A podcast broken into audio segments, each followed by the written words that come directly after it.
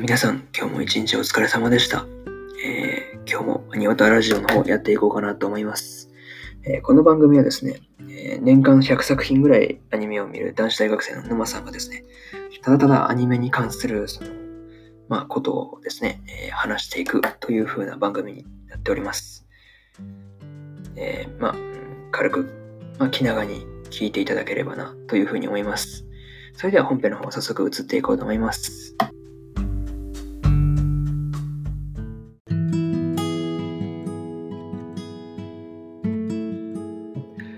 はい、えーそれでは本編の方入っていこうと思います。今日はですね、えー、富豪刑事の、え1話ですね、の感想をその語っていこうかなというふうに思います。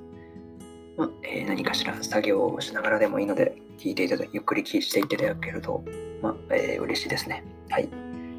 えーそれじゃあ、まずあらすじからになるんですが、えーあらすじがですね、警視庁検体本部の刑刑事加藤春は銀座で行われるクラシックカーフェスティバルの警備に駆り出される。その会場で爆破予告事件を追う捜査一課の元同僚たちと鉢合わせる加藤フェスティバルの中止を進言するが聞き入れられず、えー犯行予告時間が刻々刻々と迫っていく。緊迫する現場に新任の警部を名乗る男神戸大輔が現れる。えこちらはね、えーアニメの公式サイトの方から引っ張ってきたものです。はい。じゃあ、ここから、まあ、見どころ的な話に移っていこうと思います。まあ、銀座でね、その事件の香りがするぞっていうのが1個目です。えー警視庁のね、えー現代犯罪対策本部準備室の、えー加藤春と亀井慎之介は、え銀座のクラシックカーフェスティバルの警備に駆り出される。で、えそこにはですね、え一家のその刑事たちが何やらその捜査をしているようで、春はそのもともと、その、なんていうんですかね、一家にいたらしい的なことも明らかになっていました。えー本当に一体その銀座で何が起ころうとしているのかっていうところがちょっと、うん、んなんていうんですかね、ポイントになってくるのかなというふうに思ったりします。はい。えー二つ目ですね、が爆発物が設置されているというところなんですが、まあえー春はですね、知り合いのその後輩刑事の、なんていうんですか、あの耳につけてるイヤホンっていうんですか、イヤホンを盗みにしてですね、白いバンに爆発物が仕掛けられてるっていうことを知ったんですね。まあ、そんな時にですね、あの宝石店と間違えてチョコレート屋に強盗に入ったヒロシとヨコというね、まあ、二人の、まあ、男女がですね、その爆発物が仕掛けられているっていうその白いバンに乗ってその逃走してしまうんですね。そうなんですね。折り悪くっていうんですかね。そうなんですかタイミング悪くですね。タイミング悪く。っ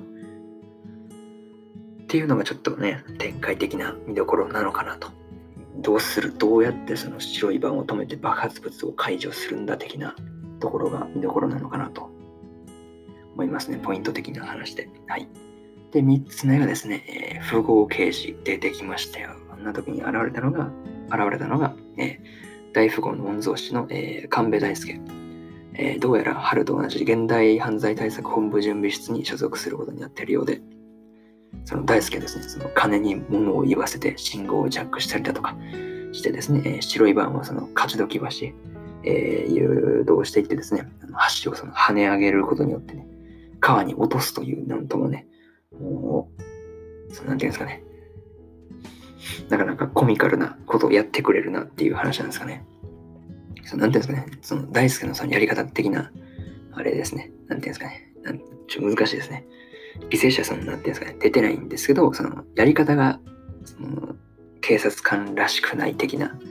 ことで言われてましたけどね。でもまあなんかそれがね、いい感じにそのコミカルで笑える、そのいい一話だったなっていうふうに思ったりはしたんですね。はい。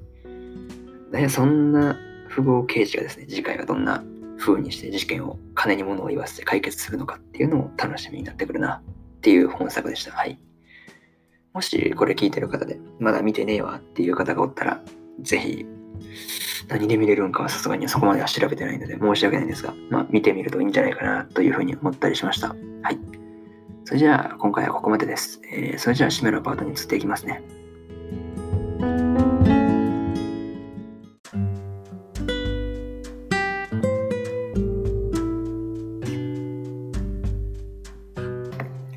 はい、えーそれでは、うん、締めのパートに入ろうと思います。今回の話はどうでしたでしょうか？まあ、これからも基本アニメの感想を、まあ、このアニオタラジオの方では発信していこうと思っておりますので、まあ、ぜひご興味持てた方、また聞きに来ていただけると嬉しいです。それじゃあまた次回のラジオで会いましょう。バイバイ。